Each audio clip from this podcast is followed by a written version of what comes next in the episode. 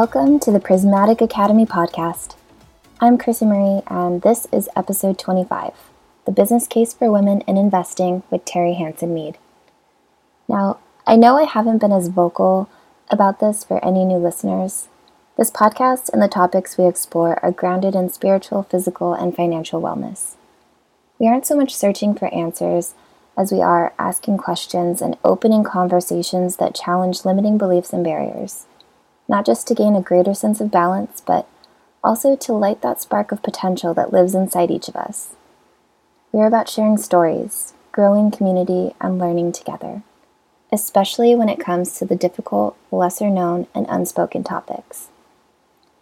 Here I have to admit that, as a woman, the topic of investing and venture capital has always been an intimidating one. My exposure to learning about it throughout my 30 something years has been limited, and if I'm being honest, in my curiosity to learn more about this world, I've faced a lot of resistance.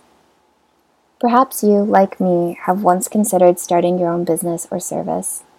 You have this amazing idea, and after doing all of the legwork and bringing it together, you have a polished product that you're proud of. You've proven that you alone can make this successful, but the time and effort and energy you put into it isn't reflecting the financial goals of your business. You know you could do so much more with stronger capital and backing behind you, and you even managed to convince yourself that you're ready to make that transition into expanding and sharing your idea with a broader audience of investors. You do your homework, you revise your business plan, you create an incredible presentation that gains you a meeting with several investors. You walk into rooms a little nervous about your pitch, but ultimately, you're really excited about your work. You're polished and you deliver. You get to be proud of yourself for coming this far, but in the end, you're left with little more than a polite smile and short messages that sound like, Thank you for your time. We think you're onto something great. We love your idea. But the even shorter message that often isn't even spoken out loud can be summed up into one single word no. No. It's not exactly the word you want to hear, but it's definitely one women in business hear a lot. Sometimes a no is a good thing, especially when given critically and objectively. But in the world of business and investing, no tends to be the default response for women aspiring to bring their talent and ideas to bigger markets. To put this into perspective for you, in 2018, only 2.2% of the total 130 billion dollars in venture capital money went to women founders or teams led by women. This meager number is a small decline from 2017. And what more, women run VCs raised nearly a billion dollars more that year. So even though women are becoming more active in investing, there is still a disparity between where those dollars are going. They almost always end up back in the hands of companies run by men. Now, this isn't intended to be a discussion about the battle of the sexes, but rather is a business case for women in investing and what could happen when we invest intentionally in diversity. My guest Terri speaks wonderfully to this, and I can't wait for you to hear what she has to say. She is super knowledgeable in this space, and I couldn't be more grateful to have her share her insights with us. She is a speaker, investor, author, expert, fellow podcaster, wife, mother, and so much more. And with that, I'll stop talking and let her share her story. Without any further ado, here's episode 25 The Business Case for Women in Investing with Terri Hanson Mead. I was watching uh, watching the YouTube video on something related to writing etc, and a gal ended up winning some sort of a contest bought all these different books and was showing off the titles of all the books that she ended up buying, like six hundred dollars worth of books. Oh wow! And yeah, and a lot of them with like discounts, and so she had like stacks of books. Mm-hmm. One of them was something about writing your own obituary before you die, having someone yeah. write your obituary before you die so you can edit it. Mm-hmm. no, that is funny. And you know what? That's so funny enough, also. That's something that I've actually given a lot of consideration to over the years. Because um, it's more, I think, and it's very, it sounds very similar to kind of your initiative and your platform of piloting your life. And mine is very much writing your own story. So when it comes to manifesting the things that you want in your life, actually writing it down, like putting it down on paper, imagining exactly what it would look like, and then going through it and editing out all of the limiting beliefs you have around it. So, I mean, that's that's really cool and I think it's it's a good way of focusing your mind and your intentions and your actions. Well, and I think Stephen Covey, um, to quote somebody from a long time ago, um, talks about in Seven Habits. One of them is, "What do you want written on your mm-hmm. tombstone?" Maybe, yeah. and you know, begin with the end in mind. And um, yeah, so putting all that out there um, it was funny. I was just um, I, I screwed up and thought our call was at twelve thirty, so I had a little bit of time in mm-hmm. order to um, meditate. And so I was doing these guided meditations on setting boundaries mm-hmm. and um, you know uh, the self love that comes from setting boundaries and um, how how by setting appropriate boundaries and saying yes, you know, honestly saying yes, honestly saying no having the discipline around there is really um, you know contributing honesty into your relationships. And so um, all of this just kind of ties together in terms of what you yeah mm-hmm. what what do you want your story to be? What what stories are holding you back? You know mm-hmm. uh, and you know what are you how are you contributing to some of the the limits to what you can achieve or what you really want out of the world? Oh totally I love that. And I love the boundaries discussion, honestly. yeah, and, I think people, a lot of people almost don't like them because they don't want to be restrictive or they find it limiting, but there's a lot of freedom to be found in in discipline and I always like to think of boundaries as kind of defining the edges of your your playground, you know, like where do you want it to be? What do you want it to look like? And then you have your big old play space.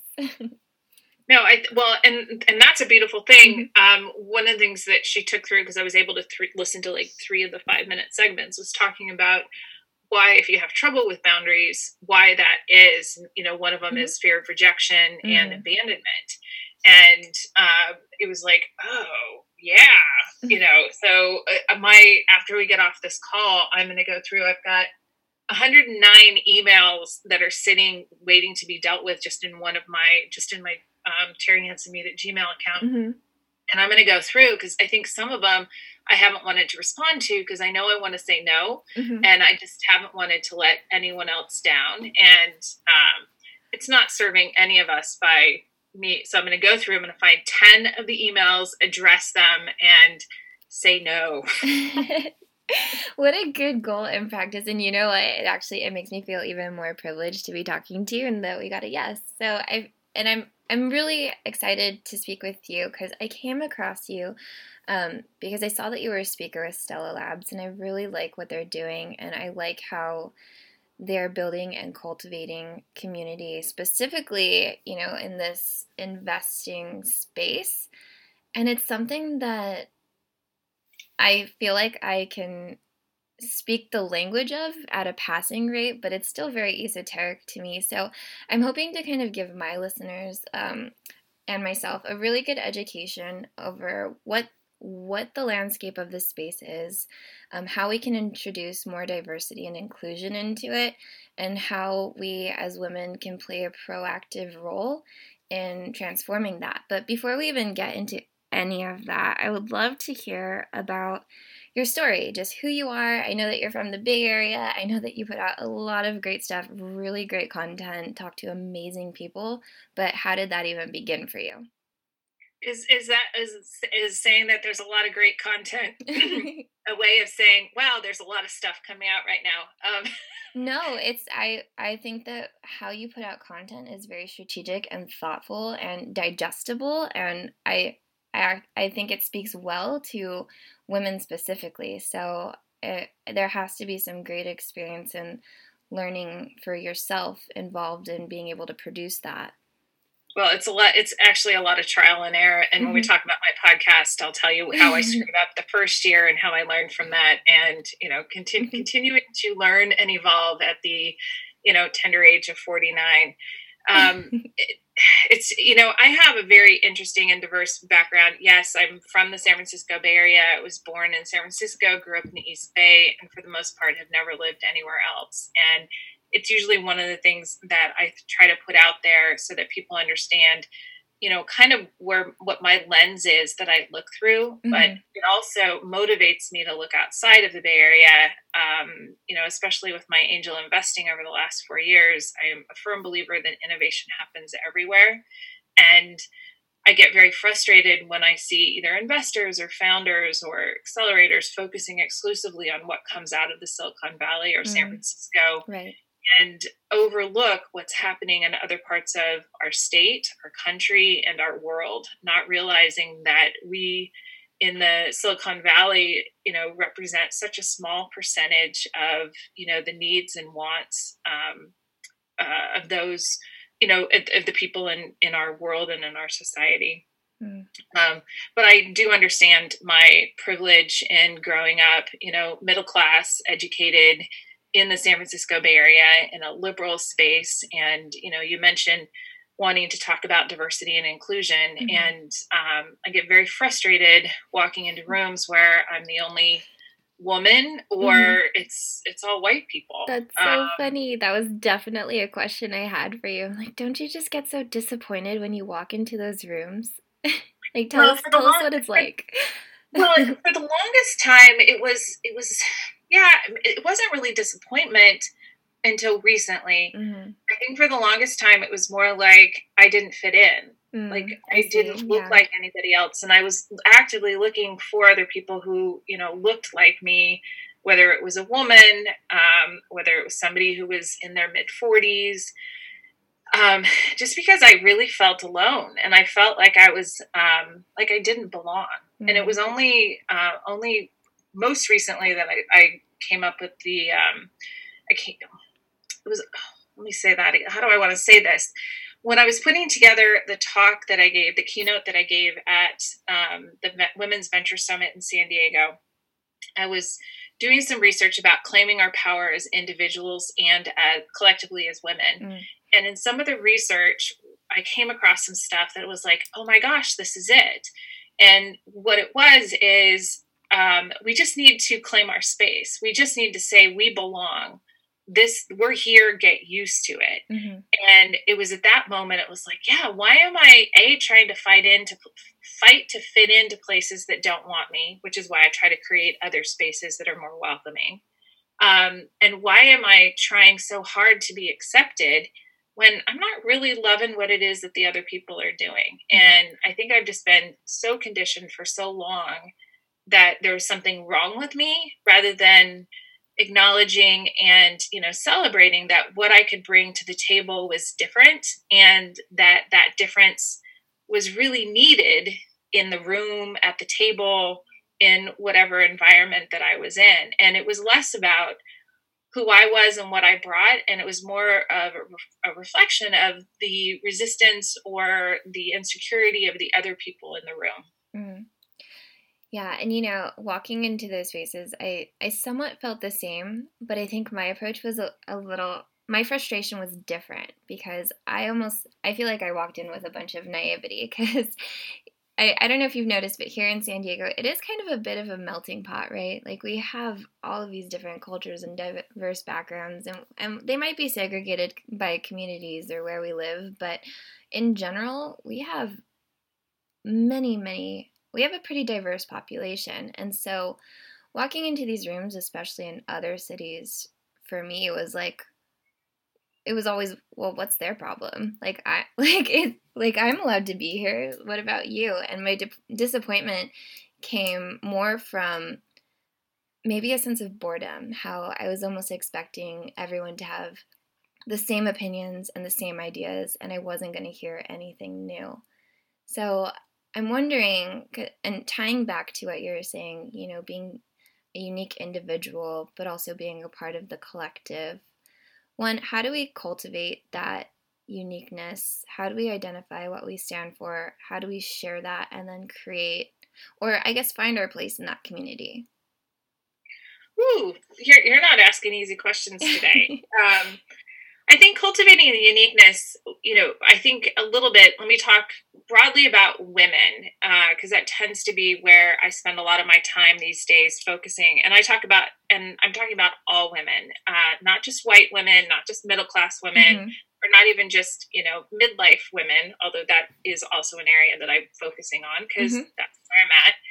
Is I think it's it's owning and claiming our space individually, but it's also respecting what others are bringing into it and helping them claim their space as well. Um, in the month of October, I started the hashtag Lift Not Drag Challenge because it came out of a, an Ask Me Anything where I was talking to with another investor and two founders, and there were some questions about um, why is it that we have this um, undertone of negative competition among women, and and I was like, gosh, you mm. know, you bring up a really good point because I'm so frustrated with um, a lot of women coming from a place of scarcity, seeing that there's only room for one one spot at the table, mm-hmm.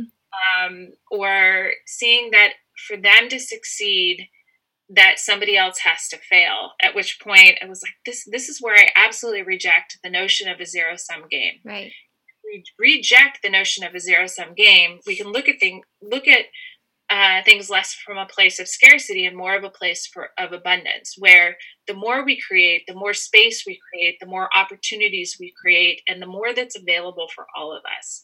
And I maybe I'm a little too Pollyanna esque um, and idealistic, but that's the world that I want to live in. I don't want to live in a world where we are um, generally constrained by what somebody else makes available to us. Mm-hmm. So I think, um, like I'm doing with this challenge, I just back in September when I was on the call, it was like, okay, October, we're going to do a 31 day challenge where every day we do one thing to lift up, to support, to help another woman. It could be as simple as a compliment because sometimes we need one of those. Because um, that also shows that we're being seen. Or it could be, um, you know, making an introduction. It could be um, making a recommendation out on LinkedIn. Um, and so I put that out there, came up with some graphics with my marketing person um, of hot air balloons because I mm-hmm. love the idea of lifting up um, that hot air balloon show. Plus, mm-hmm. it kind of goes with my whole aviation branding right. mm-hmm. piece as well, and the and the hashtag lift not drag as well. And then I was talking to Annie Rogoski when I was interviewing her for my podcast, Piloting Your Life. See, all about mm-hmm. aviation. and um, and she said, "Oh, I have a bunch of ideas for you." And then it struck me that it was like, "Oh, it would be great if we could put out an idea a day for 31 days."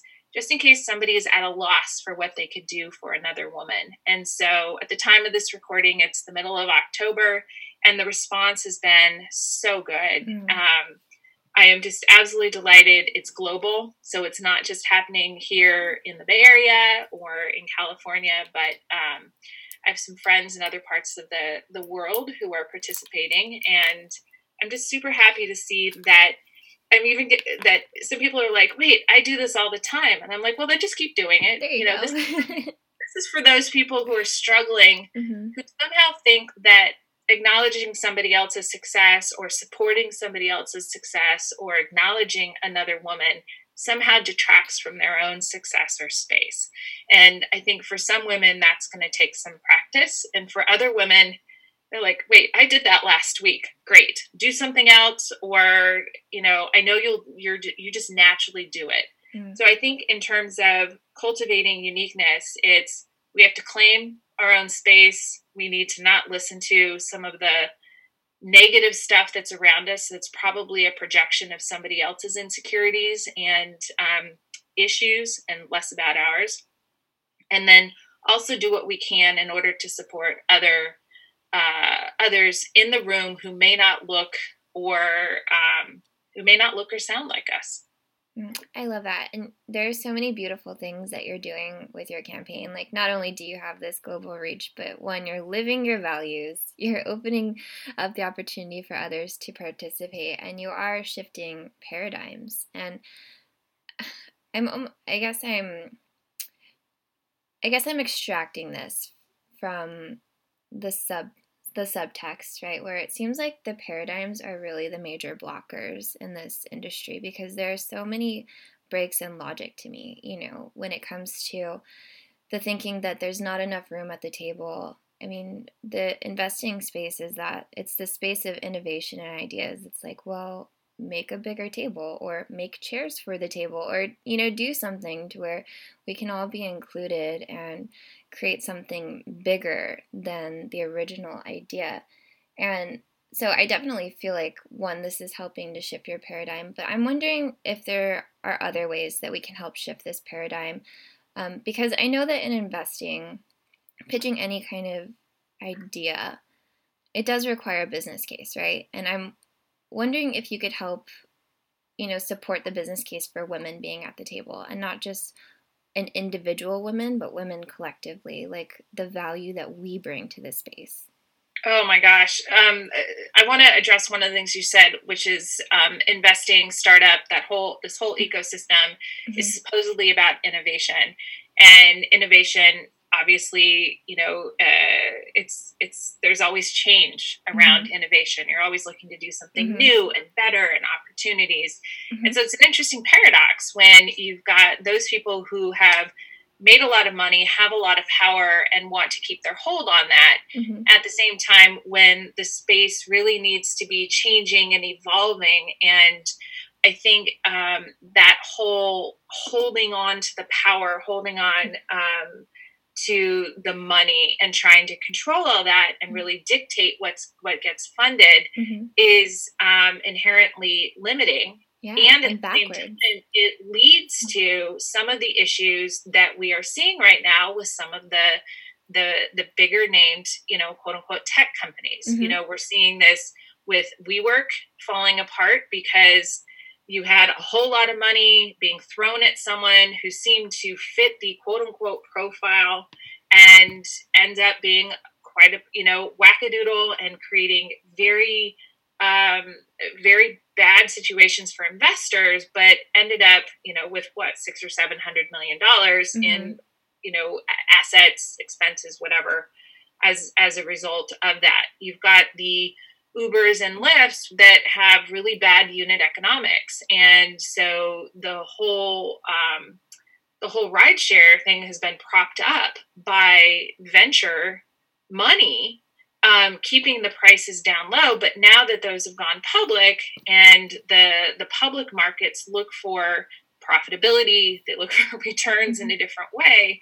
Um, you're starting to see that crumble. I mean, just today I saw um, a founder in one of the Facebook groups that I follow on on women founders talk about the cost of an Uber ride from, you know, what was it, Soma to SFO, or another one that used to be like ten dollars, it's now forty dollars, and and I and I was talking, I was down in San Diego over the weekend for mm-hmm. SDSU's family weekend, and we took Lyft all over. Mm-hmm.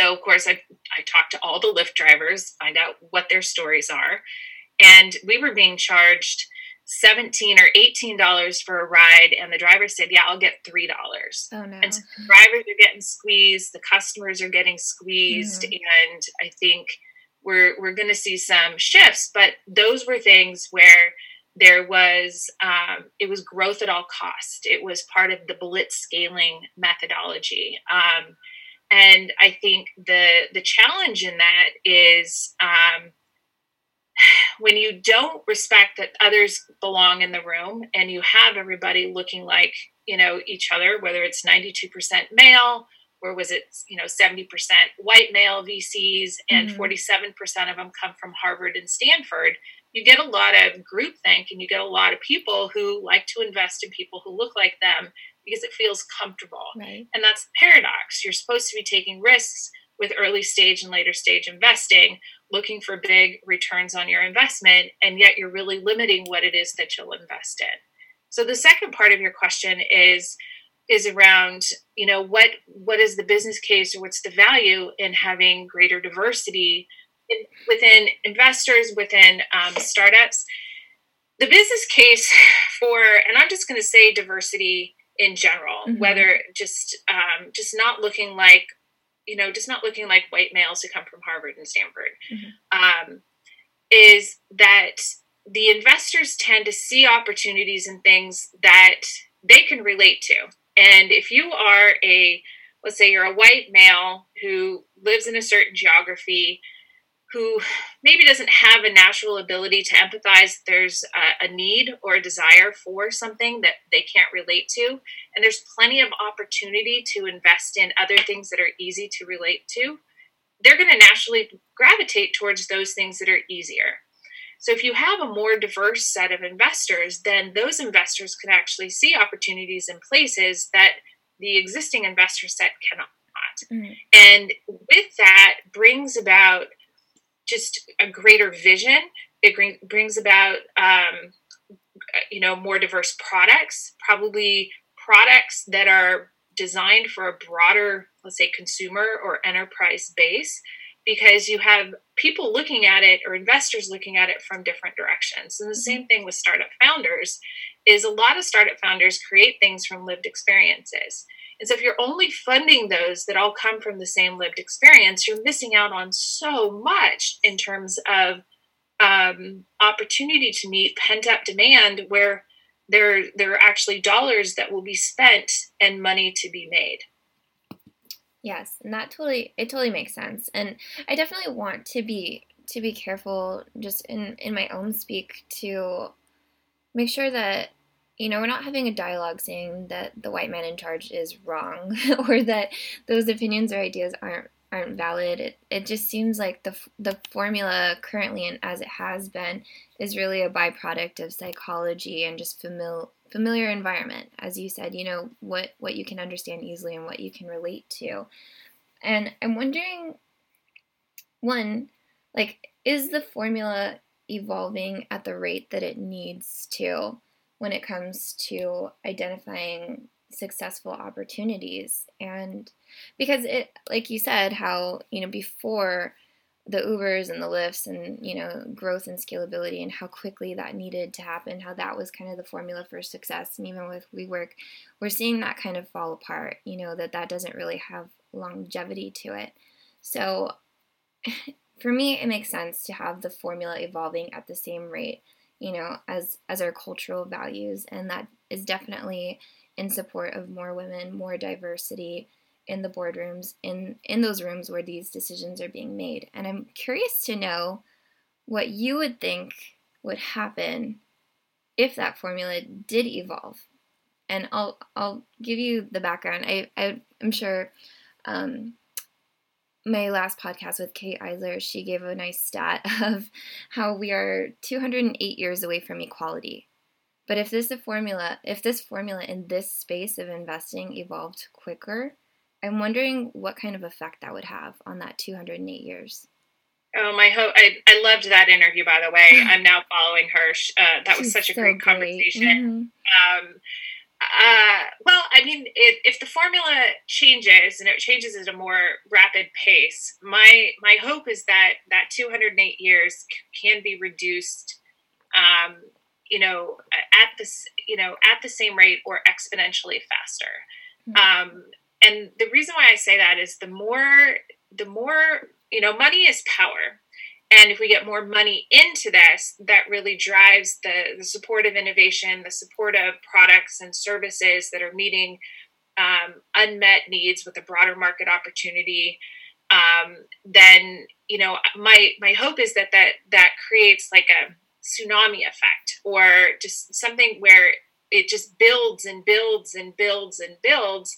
And it's not just a straight you know um, that it's a straight line from here to there but it mm-hmm. can actually stair step up and have greater impact the and and to your point about yeah i'm not saying all men are bad i'm not saying all white men are bad um, you know there's definitely a psychology in there about we gravitate naturally gravitate towards things that make us feel mm-hmm. more comfortable um, once again, the paradox as investors, we should be early stage investors, especially, we should be taking greater risks, which means that we go outside of our comfort zone. Um, so it's it's kind of funny, um, but it's just I just feel like there's so much missed opportunity out there. And uh, a couple years ago, I mo- uh, moderated a panel panel in Helsinki at Slush on the shifting demographics and the need for investors to shift shift with them. And I think it's going to be, you know, my question to Monique Woodard and Albert Wenger in that panel was do we try to get the existing investors to really see these new these other opportunities or do we create a whole new set of investors in order who already see these opportunities and get them to invest and then create massive FOMO for the other mm-hmm. investors. and really, really what it comes down to is it's a combination. Mm-hmm. There are going to be some of those investors who are the existing investors who do control a lot, who are going to be willing to um, uh, you know practice radical empathy and see that there are needs that are needs mm-hmm. and desires that are outside of their own um, needs and desires something that they can't necessarily um, easily relate to but they can go yeah i can see the business case for that. Those numbers make sense and you know i can go in that direction. Um, and activating new investors is also fairly challenging um, but if we don't start then we're never going to get there. Mm-hmm. and the case in point is um, I think there's there are some misconceptions around how venture funds are raised and um, who leads them, mm-hmm. and that um, the the reality is is that for new fund managers who are trying to raise from investors, their limited partners, to raise funds to invest in opportunities that we're talking about, more diverse opportunities. A lot of them don't have the network or connections and access to some of the investors or the investors are you know maybe a little bit more risk averse and see mm-hmm. that as um, you know investing in a new fund manager without previous experience is risky and a lot of these um, diverse whether it's women or other other represented haven't had the the traditional experience or pathways to become fund managers to $100 million funds mm-hmm and so what's hap- what's happening is a lot of them are having to create, you know, proof of concept funds, whether they're two and a half million dollar funds to ten or fifteen million dollar funds. Mm-hmm. And there's not a lot of impact that you can have. And usually you have to wait about three years, three years for your typical initial investing cycle um, the the outcomes on these are usually like seven to ten years, but usually after three years, you're starting to raise the next fund. Mm-hmm. And so let's say you raise, let's say a five million dollar fund, your next one might be a ten to twelve million dollar fund, and that takes another year. So year four, you've got that. And then you're waiting another three years to go from a $12 million to a $25 million fund, hoping that your initial investments in years one through three were panning out so that you can establish your track record.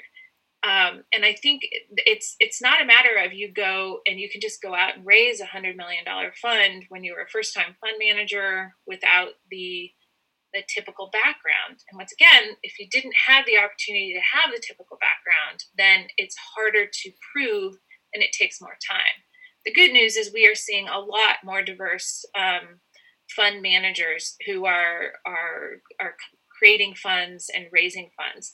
But a lot of them are early stage funds. And this mm-hmm. presents another problem in that we might be able to get some of these startups funded in early stages, but then when they need serious scale money, serious growth money, mm-hmm. then we're back to the traditional fund managers right. who like, are investing in people who look like them. Mm-hmm. So you end up with a Series A or a Series B gap, financing gap, and so you've got you know we're, we're trying to catch up the investors with the startups and it just it it makes it harder and one of my biggest fears is around um, you know so you've got maybe these reluctant investors who don't want to invest in you know whether it's a woman's uh, you know woman-led startup or it's a black team or it's a brown team or you know it's an lgbtq plus mm-hmm. team or a combination thereof.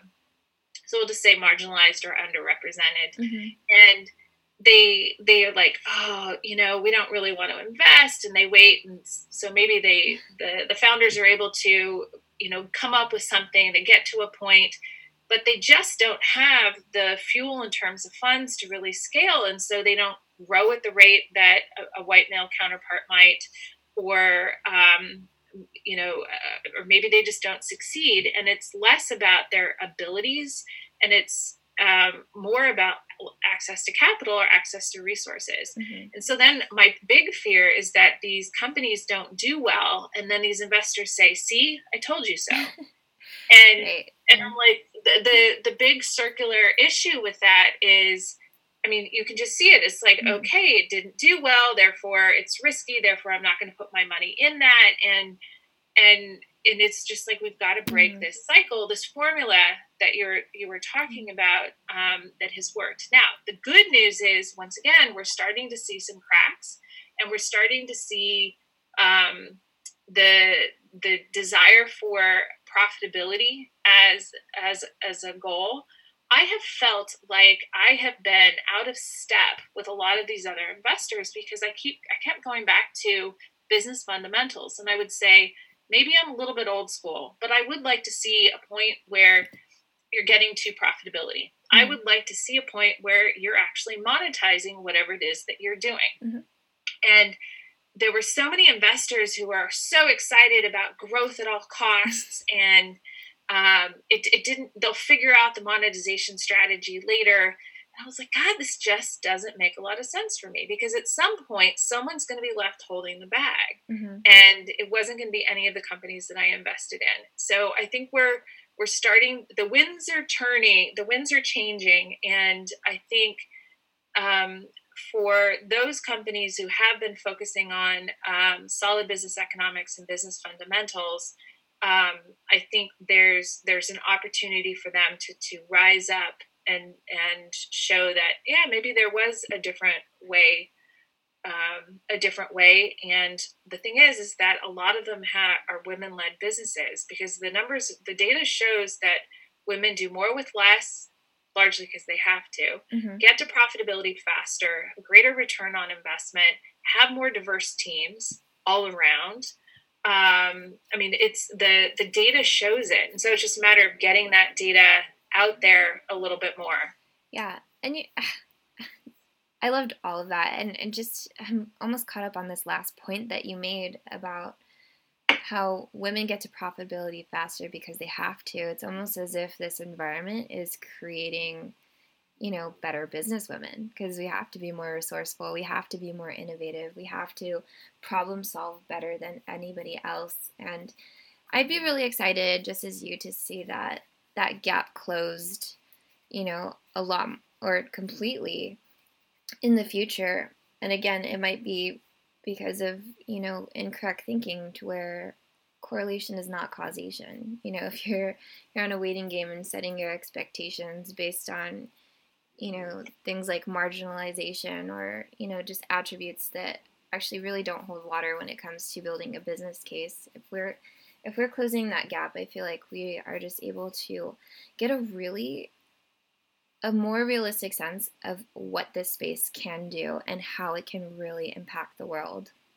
Yeah, I think we're just we're just getting started on that. But to your mm-hmm. point about creating better businesswomen, I and maybe I'm just in a, a little bit more of a negative mood, which doesn't go with the Pollyanna mm-hmm. comment mm-hmm. earlier. Um, but I actually think it creates a bigger barrier for a lot of women to really mm-hmm. succeed with startups sure. in their in their businesses. And so, in order to succeed, you really have to be, you know, um, truly exceptional and probably compromise in a lot of ways in your in your personal life. Mm-hmm. Um, and I'm not sure that that's sending the right message. And so, I'd really like to see that change. I am seeing.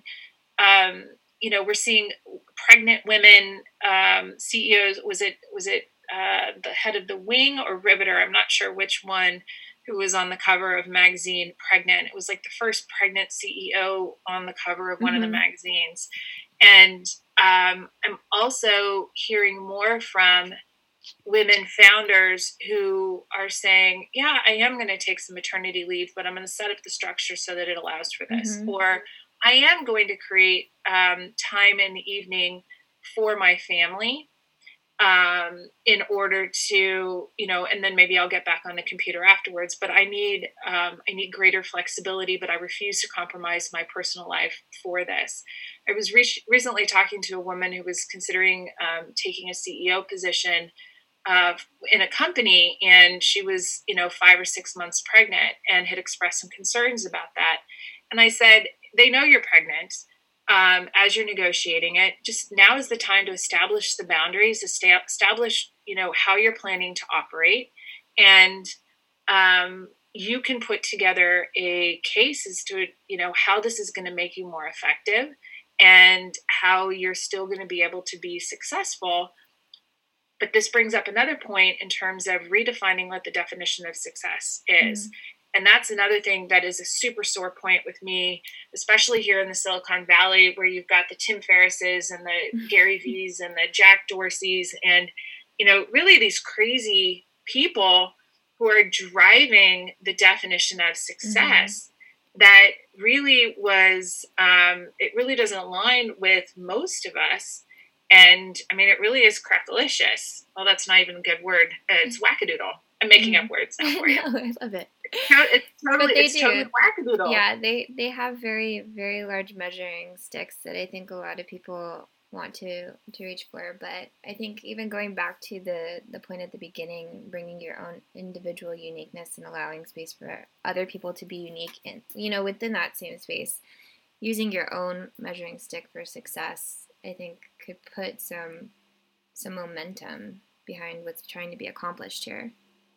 Yeah, and I think that that is that is a place where we're going to have to hold firm mm-hmm. um, ourselves when we're looking at social media and potentially comparing ourselves to other people. Mm-hmm. Um, knowing that how we define our own success is how we define our own success, and mm-hmm. it is unique and it is personalized, and to not get caught up in the comparison game and looking at what other people are doing or how they're getting there. Um, which, excuse me, which brings me up to, you know, there's still barriers to opportunity um, that I think we need to have greater awareness of and greater I'm not sure the word sympathy is is is just greater awareness, awareness around. Um, this came up in a, a, couple of articles that I read when I was researching my book um, about how some people, uh, primarily millennials, but um, some had student debt and some did not.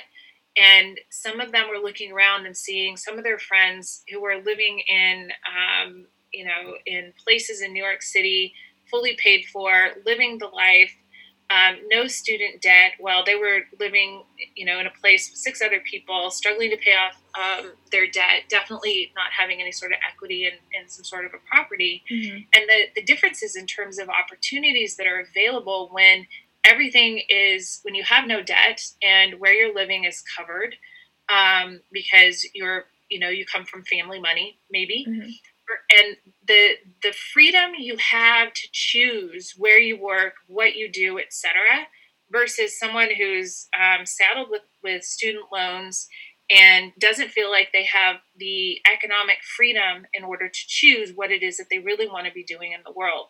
Um, you know, this is where healthcare comes into mm-hmm. play because a lot of people end up staying in particular jobs because healthcare is expensive and right. they can't risk not having healthcare uh, or even um, if you've won the socioeconomic lottery and are able to go to a really good school and get access to not only just the resources but also the network right mm-hmm. across the bay i live you know in redwood city mid peninsula in silicon valley and right across the bay is my alma mater cal state hayward which mm-hmm. is now cal state east bay and over there it is the the just i mean it's 15 miles from the Googles, the Facebooks, the Twitters, you know, the Sandhills of the world. And over there, Cal State East Bay is the least expensive state school, I think, in the state of California. Most, a lot of the students who go there, um, first time to college, um, uh, a lot of them had to work through high school to help support their families um, and then you know they're scraping by to just get a state education and even and there there's so much innovation and grit um, in a lot of these students who really had to work really hard and just didn't have the opportunities because of the socioeconomic lottery. Mm-hmm. And yet, Silicon Valley completely overlooks this whole population, and it's 15 miles from from the heart of Silicon mm-hmm. Valley. I actually see that as a huge opportunity and would really like to see um, Silicon Valley really tap into that, provide greater support. Um, I was trying to work with the head of the dean of business over there on building a, a bridge program, essentially uh, once a month, having investors or founders um, come over and be part of conversations, panels, build that network so that those who didn't win the socioeconomic lottery mm-hmm. could get access to those who could provide them with opportunities that wouldn't otherwise be available to them. Um, fortunately, that program um, just didn't quite work out. But, you but know, yeah, but I think your head and your heart are completely in the right space with that, and literally bridging, you know, across these weird little barriers and boundaries that are determined by, you know, socioeconomic status. But I think, you know, the more we can expose each other to like different learning experiences, the more we can expand our worlds and our purview in that way, I think this space will only get better. Yeah, and and this goes back to, you know, what do we all gain by doing this? And mm-hmm. I think it's endless. The mm-hmm. opportunities are endless. The what what we can all experience and how our world can really be improved, it's it's endless. It's not you know, life is not pie. It is not a zero sum mm-hmm. game. Right. Um, I mean, it's just so I'm super excited about mm-hmm. seeing more and more focus on this so that we can really just see what the heck could happen with this. I, I think, I mean, this is what keeps me hopeful mm-hmm. at times of major political turmoil and, you know, war torn areas and other parts of, of the world. I mean, I have to focus on this to get myself out of bed in the morning and not be too mm-hmm. demoralized about the, the forces too demoralized by the mm-hmm. forces that are trying so hard to hold on to their quote unquote power mm-hmm. because they don't see that there's an opportunity in expansion and they only see um, they, they, just they only see it as a zero sum game uh, well i mean i think that that's a really great segue into the work that you're doing with your podcast and your book. So do you want to talk a little bit about that about how you're bridging gaps and lifting people up and maybe even i'm so i know that you have the aviation theme because i saw that you're also a helicopter pilot. So i would love to to just hear about how you bring that all together and then how we can all support you. Well thank you. Um, yeah so Yes, I am a commercially rated helicopter pilot. Uh, currently without a helicopter to fly, but that is that's a that's a longer unfortunate hmm. story. Um, and so four and a half years ago, I started, I got into angel investing because I was frustrated by the arrogance of science within biotech, med device, diagnostic, and digital mm-hmm. health companies.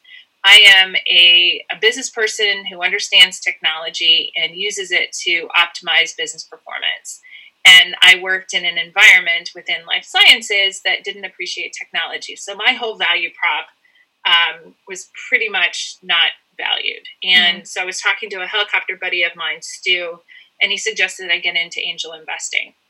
And the and this the story is important because it talks about because it leads into how I am often the only woman in the room when I applied for my application, when I applied for Sandhill Angels, which is an angel group up here in in the Bay Area, I was told by an old white guy um, who was the membership guy, looked a lot like my dad, and he was like, "Well, the board may not approve your pro- your application." I'm like, "Why not?" And mm-hmm. he said, "You don't fit the profile." It Goes back to what we've been talking about today.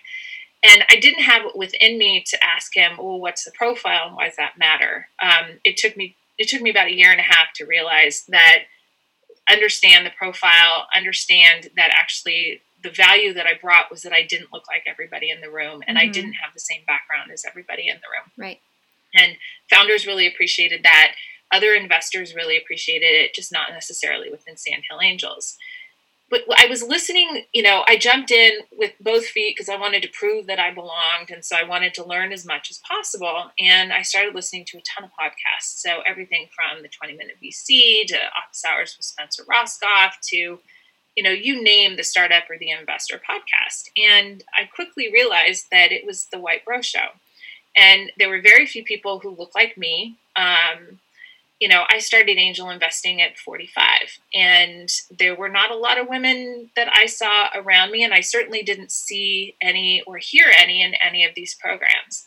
And I thought, well, I can't be the only person who's struggling to see themselves in, you know, in any of this. And so I thought, um, wouldn't it be great to provide a platform to give voice to others who embody the notion of being the pilots in their own lives? And so I started that in September of 2017, and the goal was just to interview people so that when um, somebody might not be able to, uh, who needed to see it to be it, that I could mm-hmm. provide showcase. So I interviewed just a diverse group of people um, to show possibility. And what I found out is that I completely missed. Um, when you go broad like that, it means from week to week, your audience doesn't know what they're going to get. Mm-hmm. And so, year two, I narrowed down because um, I also realized that I really wanted to focus on women. I did um, an investor tour, I put it together for myself with mm-hmm. uh, in Paris, Tallinn, Estonia, Nice, Berlin um, in June of 2018. And during that time, I was talking about early stage investing, innovation happening anywhere, investing in women founders, and uh, investing in digital health. And what I realized in having a number of different conversations is I really wanted to focus on lifting women. Mm-hmm. I really wanted to activate more women investors and um, really you know take advantage of all that we bring to the table to really open up market opportunities and lift up those who are providing us as investors with investment opportunities but also building the products and services for the rest of us. And so then the next season of my podcast september to december of last year i was interviewing women investors um, women founders who'd raised CE, uh, series a and beyond and then anyone who supported the ecosystem and um, but i kind of got a little bit bored and realized that as a midlife woman i was just not seeing enough and i decided to write my book which is the same as my podcast called mm-hmm. your life the same mm-hmm. as my podcast to focus specifically on midlife um, which is really 40 to 65 but in doing my research realized that gen xers um, which I'm mm-hmm. right smack in the middle of the Gen X generation, we are so completely overlooked um, that I wanted to provide something for Gen X women to feel like we're not isolated, we're not alone, we're not crazy, that there's a lot of opportunity in midlife. And I was frustrated by the women ahead of me who didn't share much and i didn't i don't want the women coming up behind me to be as blindsided by some of the stuff that i experienced in my 40s um, and i want women to be better prepared coming into their 40s and so that's why i wrote the book piloting your life. And um, i'm still passionate about healthcare for women. So the last season um, january through april of my podcast um, was all about women's health because I wanted to showcase the need for more dollars, uh, research dollars. Mm-hmm. I wanted to showcase to investors the market opportunity and investing in startups with products and services for women's health, um, just because it's a huge blue ocean opportunity. I wanted to educate um, individuals on, you know, how little we know, how much we know, and to be better advocates for our own health and to not get gaslit in the healthcare system that mm-hmm. we do know our own bodies we do know our own health um, situations and no matter what you know what some healthcare providers and doctors might be pushing pushing back on um, and so then this season is all about things accompanying um, the book but it really it's it's all coming together in terms of you know for me a new investment thesis um, i'm I love Melinda Gates's new language around. Um, she's taking a billion dollars. I don't have a billion dollars to expand and enhance the influence and power of women. Mm-hmm. And so my investment thesis has expanded into that. The work that I'm doing, whether it's you know the lift not drag or um, really encouraging midlife women to claim their lives, to design and live a life of their own creation um, and really expand that for all women and for girls that we do belong to claim our unique selves as to use your language and that by us claiming our power individually and collectively, we really can change the world for the better. Incredible. Yeah, I think I think that you have a very very beautiful lens that you look through and I'm so happy that that you share that with others and not just in your own unique way but also helping them, you know, to see through their own unique lens. Um, it's it's incredible and I think it's much needed. And I can't wait to see all of the many more beautiful things that will come out of this. Like, yeah, it, me too, because I have absolutely no idea where this is going. sure. And you don't have to, right? You just have to take one step in front of the other and, and believe in what you're doing and, you know, be an advocate for yourself and for others. And it matters. It makes a difference. Even if we if we don't see it all the time or if there's some kind of latency effect, it, it matters because you're you're paving a path for even people like me and anyone else who listens to this, you know, who who is interested in this space but intimidated by it, you know, for the same reasons that you and I both felt. Um, it does make a difference. So thank you. Yeah, and the more of us in the room, the the less intimidated. But even if you're mm-hmm. in there, um, you know, I I found a quote from an article that I read for the keynote that I was putting together about how at the end of Wizard of Oz, Dorothy finds out that she had the power all along. Mm-hmm. And I want us to be not the early stage Dorothy, I want us to be the later stage Dorothy, mm-hmm. where we realize we had the power all along. Um, the and the, the, the, one of the other things I just want to point out really quickly is I I've struggled with um, feeling like I've I'm enough. You know, constantly. You know, when will I feel like I'm enough? When mm-hmm. will I stop trying to prove myself that I prove that I belong. And I'm actually doing much better. Last two weeks, I've had like this massive, you know, internal mental mind shift. But one of the things that I researched for the book talked about how um, one of the reasons why it's so hard for us women is we are constantly b- bombarded with messaging, both overt and subtle, about how we don't belong. Mm-hmm. And um, how 95% of the world was designed not for or by us. Annie Rogoski talks about it in an Unraveling Pink podcast episode from, I think it was last September.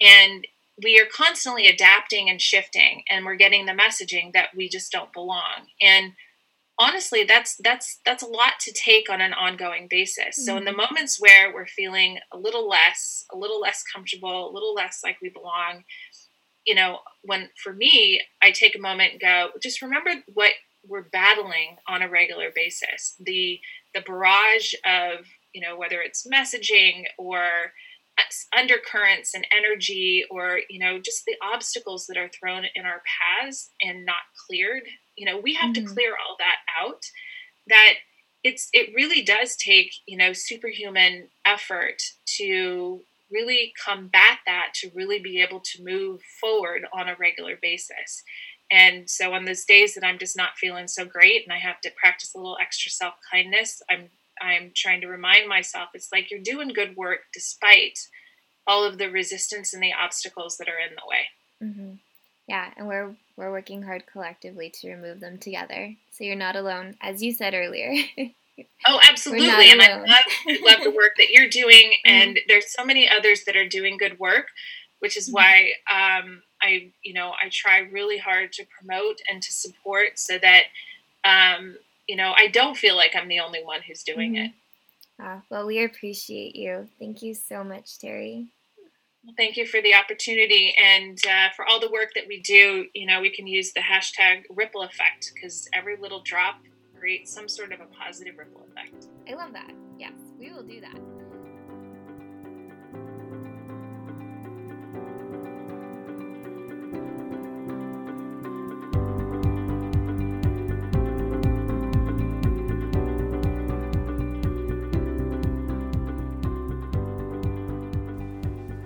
Terri, thank you so much for being such a wonderful guest.